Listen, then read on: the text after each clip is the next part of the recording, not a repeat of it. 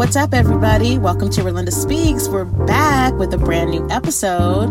If you are joining us for the first time, we're happy to have you. And if you've been rocking with us uh, so far, we're at episode five. All right, we're, we're just going to keep going. If you were here last week, you may recall that we had trauma expert and therapist LaShonda Coleman uh, with us to help us unpack how we process grief and trauma in the era of the pandemic. And I have her back this week because I wanted her to help us unpack grief and trauma um, as we process events that unfold on the news cycle. And in particular, you will recall a story out of Georgia with Ahmaud Arbery a 25 year old African American man who was jogging in his neighborhood and was senselessly killed by a father and son who, you know, have uh, ties to law enforcement. They're not law enforcement, but they have ties to law enforcement. And this particular case happened in February, but we all just got wind of it um, you know, late last week, and it really shook us to our core. And there was a lot of conversation and discourse around uh, this particular issue as we continue to see hashtag after hashtag of unarmed black men and black women as well uh, looking for justice and and that's really you know what part of the, the conversation is but in particular what uh, sparked uh, this continued dialogue between uh, myself and LaShonda um, was first that we were seeing this video of Ahmaud Arbery's murder uh, being circulated uh, on social media. And it just seemed that I didn't watch the video personally, I'll have to say, because it was I knew it was going to be too much. Um, but as the video continued to surface and be circulated, and then it ended up being on the news, it really got me thinking about this question of when we see these videos, are we in some way becoming re traumatized? Or because we've seen senseless murder after senseless murder, have we become desensitized? So that was one of my first questions that I wanted to unpack with LaShonda. And then uh, we also get into the conversation surrounding a new case that surfaced earlier this week um, with a young woman named Breonna Taylor, who was an essential worker. She was an EMT um, in Kentucky, and she was sleeping in her home. And uh, the police entered her home. They were actually at the uh, the wrong home, entered her home unannounced, and ended up uh, killing her. And her boyfriend is actually in jail right now for attempted murder. And it's this awful, tragic case of this young woman with so much life ahead of her, and again, these senseless murders, you know, at the hand of law enforcement or those who are law enforcement adjacent, and really opening up uh, a national conversation around these issues. And I have to say, I'm tired, as many of you are, and um, we we just can't accept this anymore. And, and we're gonna have to all roll up our sleeves and think about what kind of world we want to create for ourselves but also for the future generation. And it's going to be on all of us. It, it can't just rest on the shoulders of uh, those who are marginalized on black people on people of color. It has to be a collective uh, effort and collaboration to not just maintain a system, because that's what I think we've been doing. I think we've been learning to live in a system, right? We've been learning to navigate a system. And what I'm interested in doing is thinking about how we can disrupt the system because that's where the real justice happens. And although right now, thinking about the Ahmaud Arbery case, yes, we have two gentlemen, a father and son, who are currently in jail.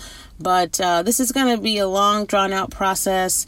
There uh, not a, a, formal conviction, there isn't uh, a, a, verdict that has been rendered. And so we're, we're not at the place of justice because justice would be that this incident wouldn't occur to begin with.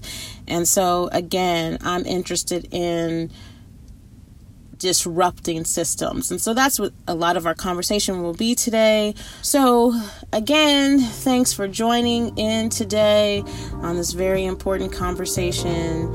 And here we go. Hi, Relinda. So great to be here with you. My thoughts about the Ahmaud Arbery case and the circulation of the video that captures his murder. Uh, my thoughts about that are first and foremost um, absolutely horrific.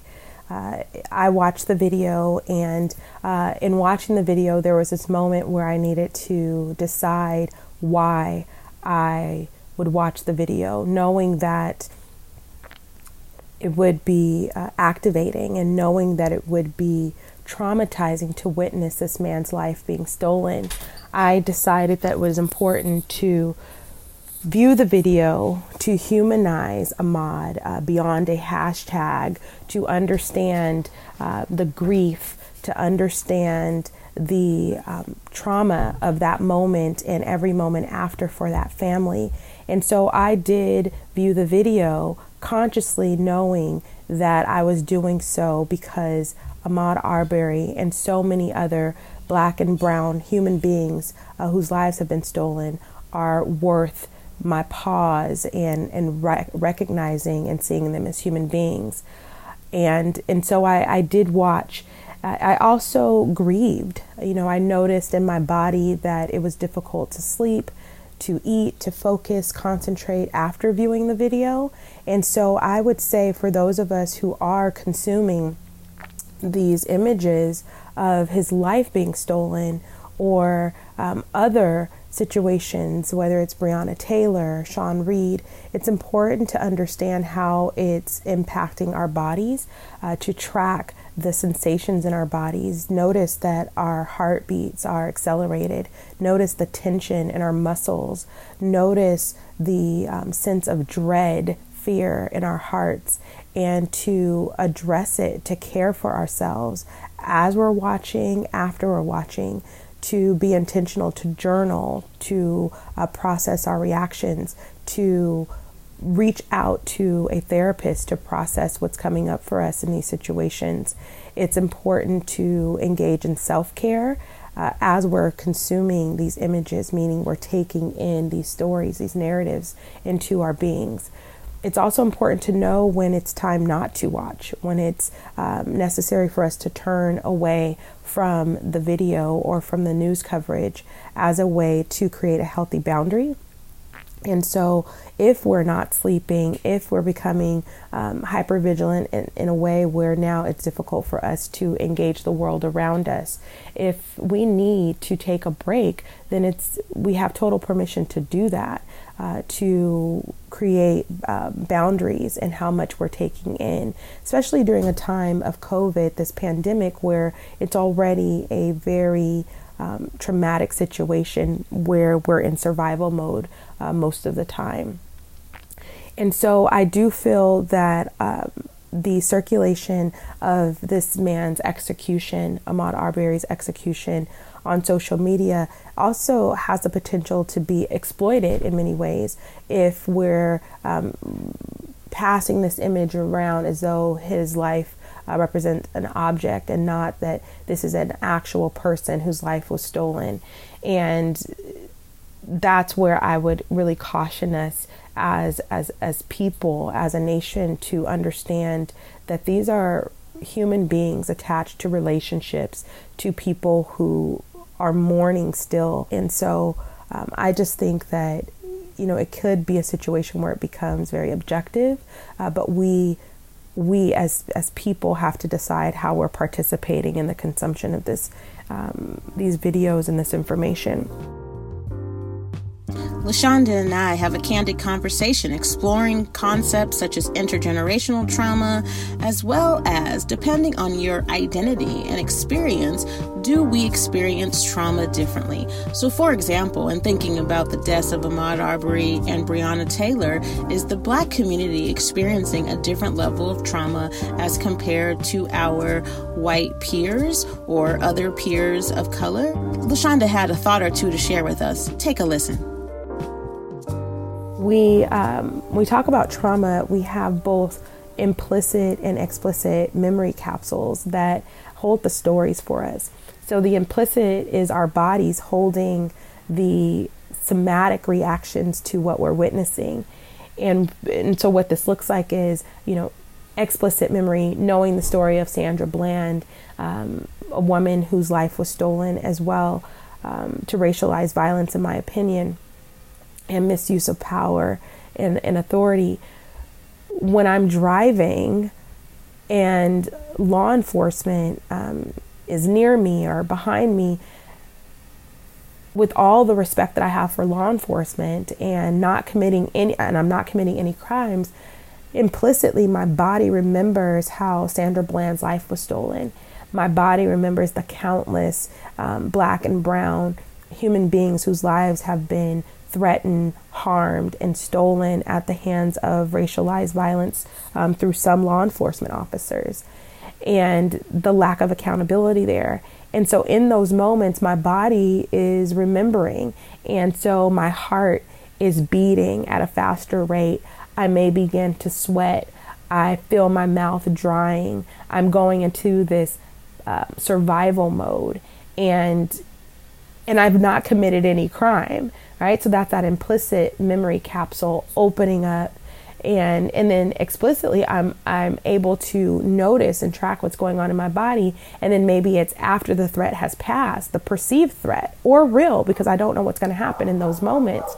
Um, then after that, I'm able to to sit and ground myself and ask, what was that like why did i why did i feel this surge of dread come over me and it's because i know the stories i know the stories i know the stories of the eric garners i know the stories um, of how black and brown people um, you know you can't sell cds you can't um, you can't go to the store and buy a pack of skittles and and and and, and fruit punch and walk home without being perceived as a threat.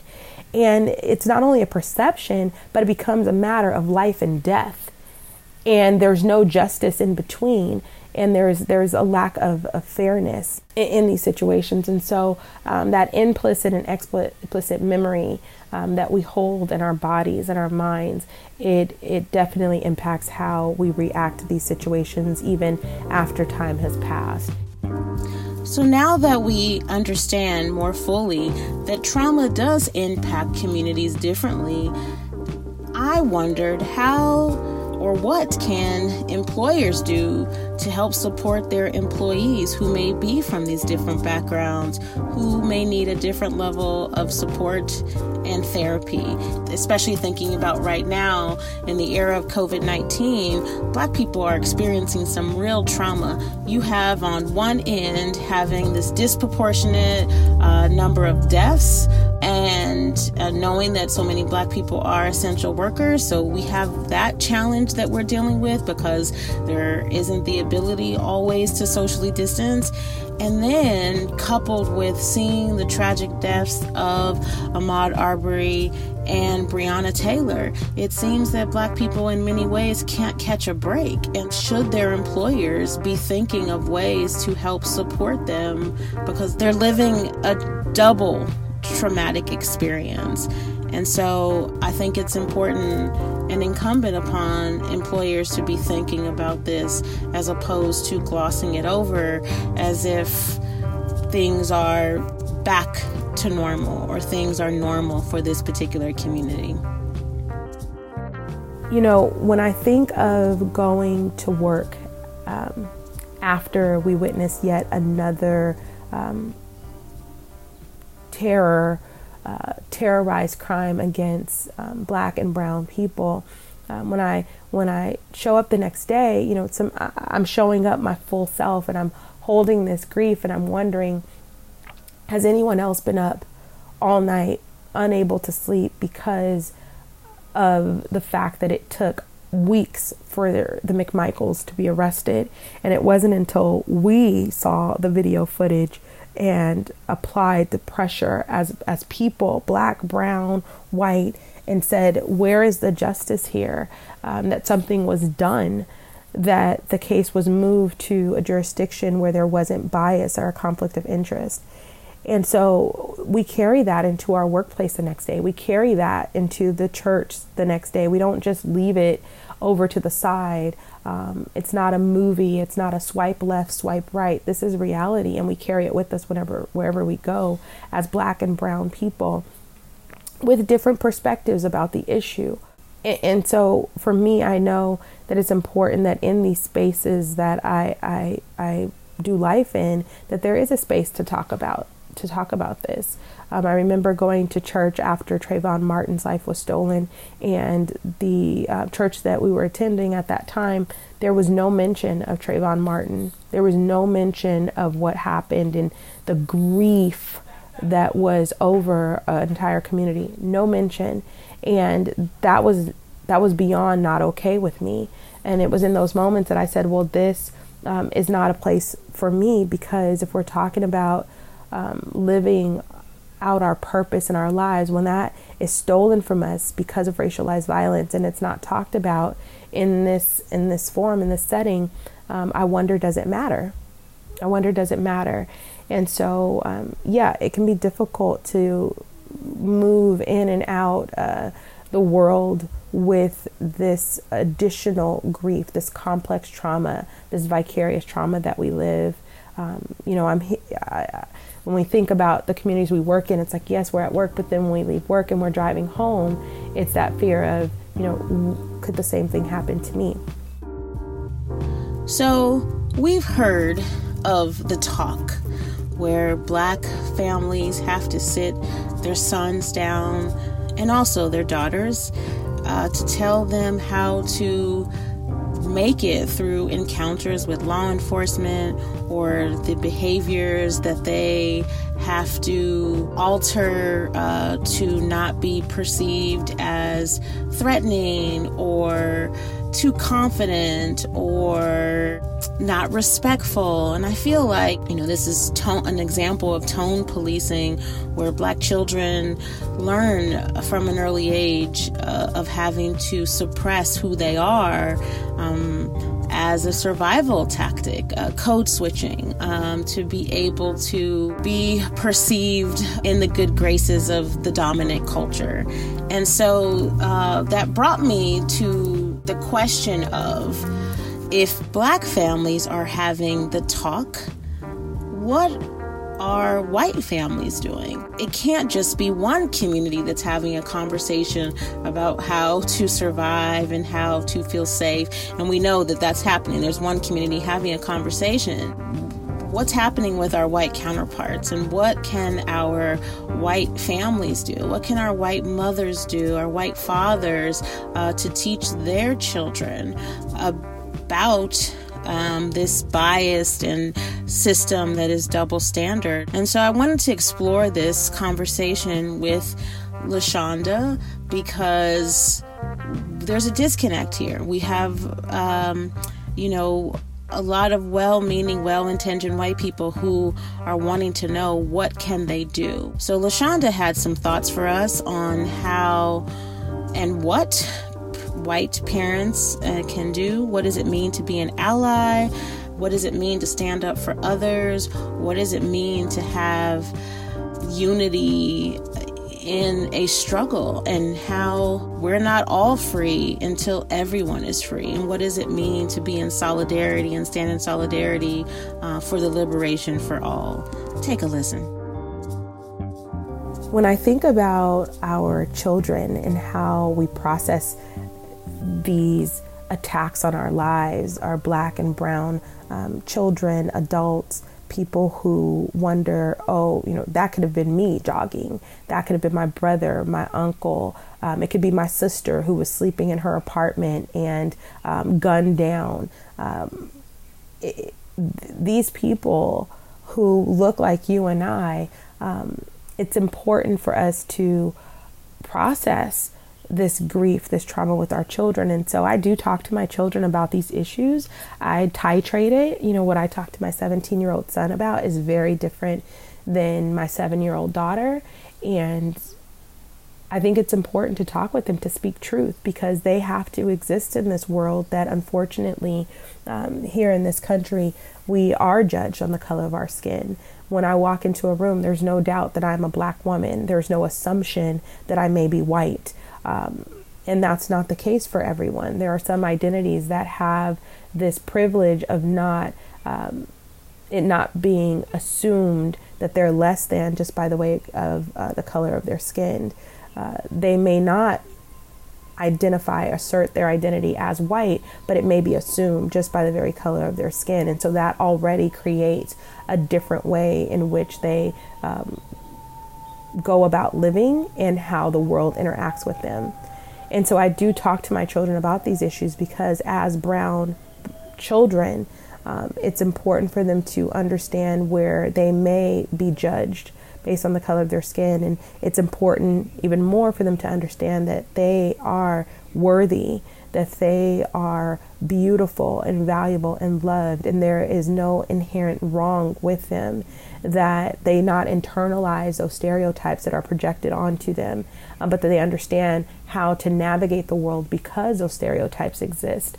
Um, that is important. It's also important for me to talk with them so that I give them permission to use their voice, to hold, and that I hold space for my children to grieve.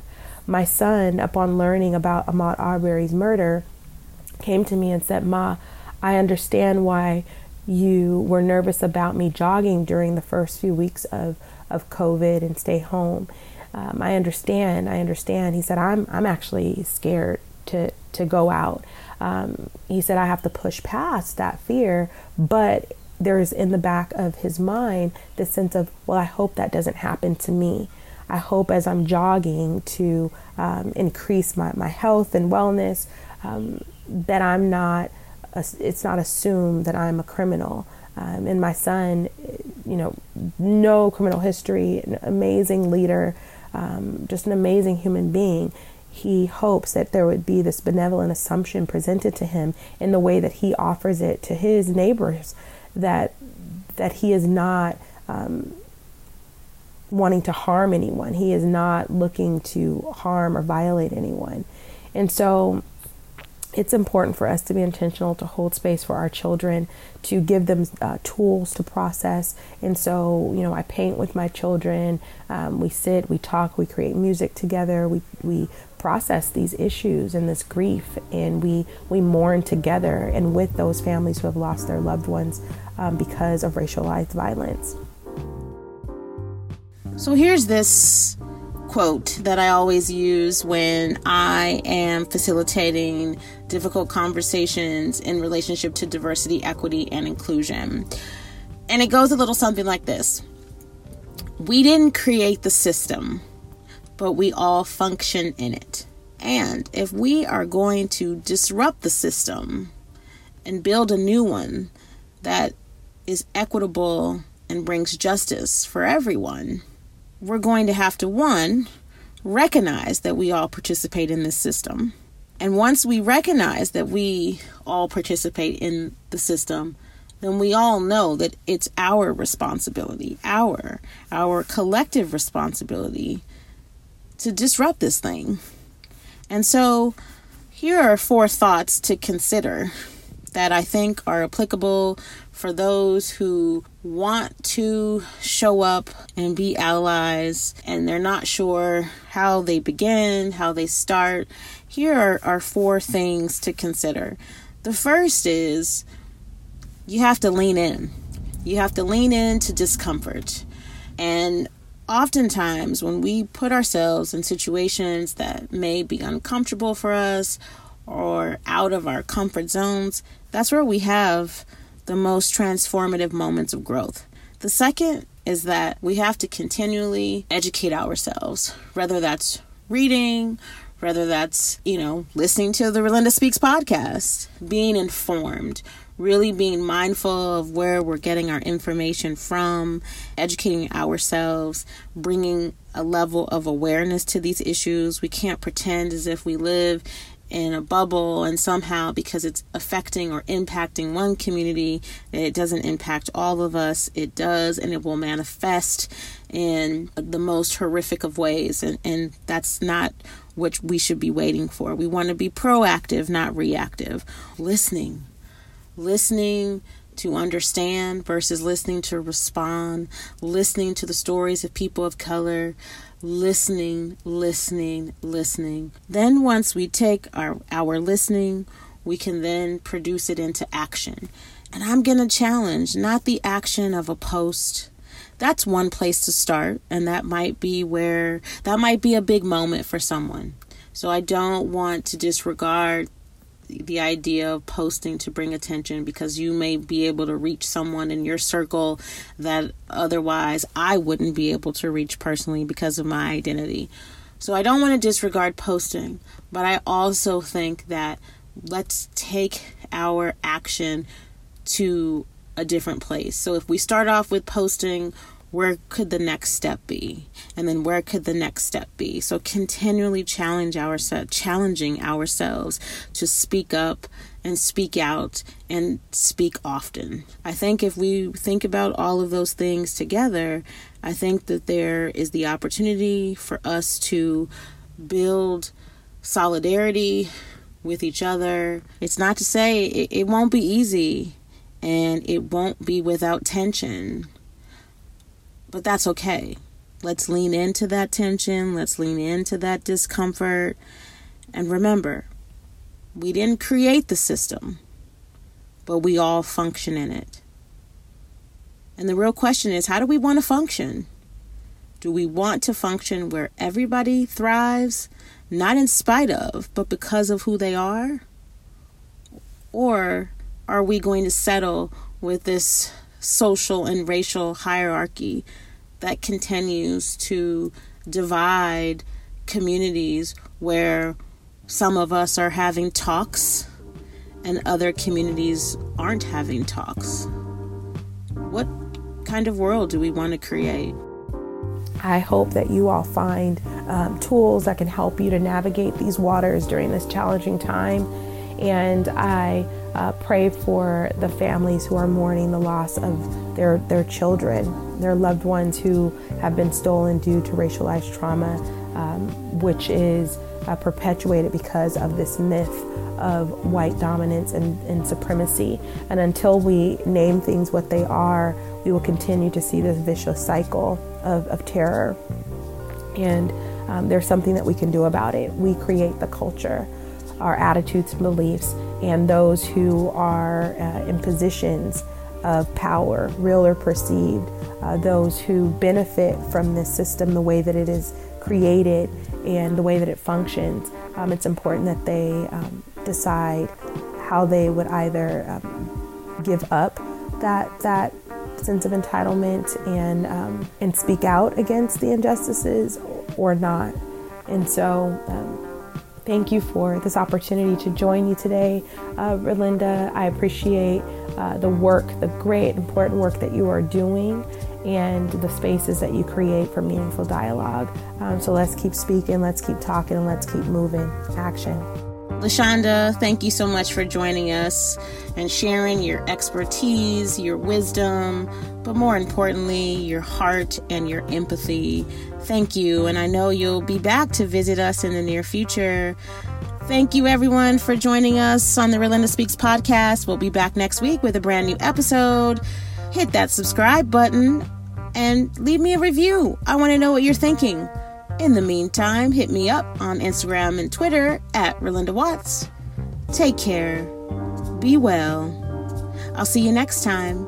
Bye.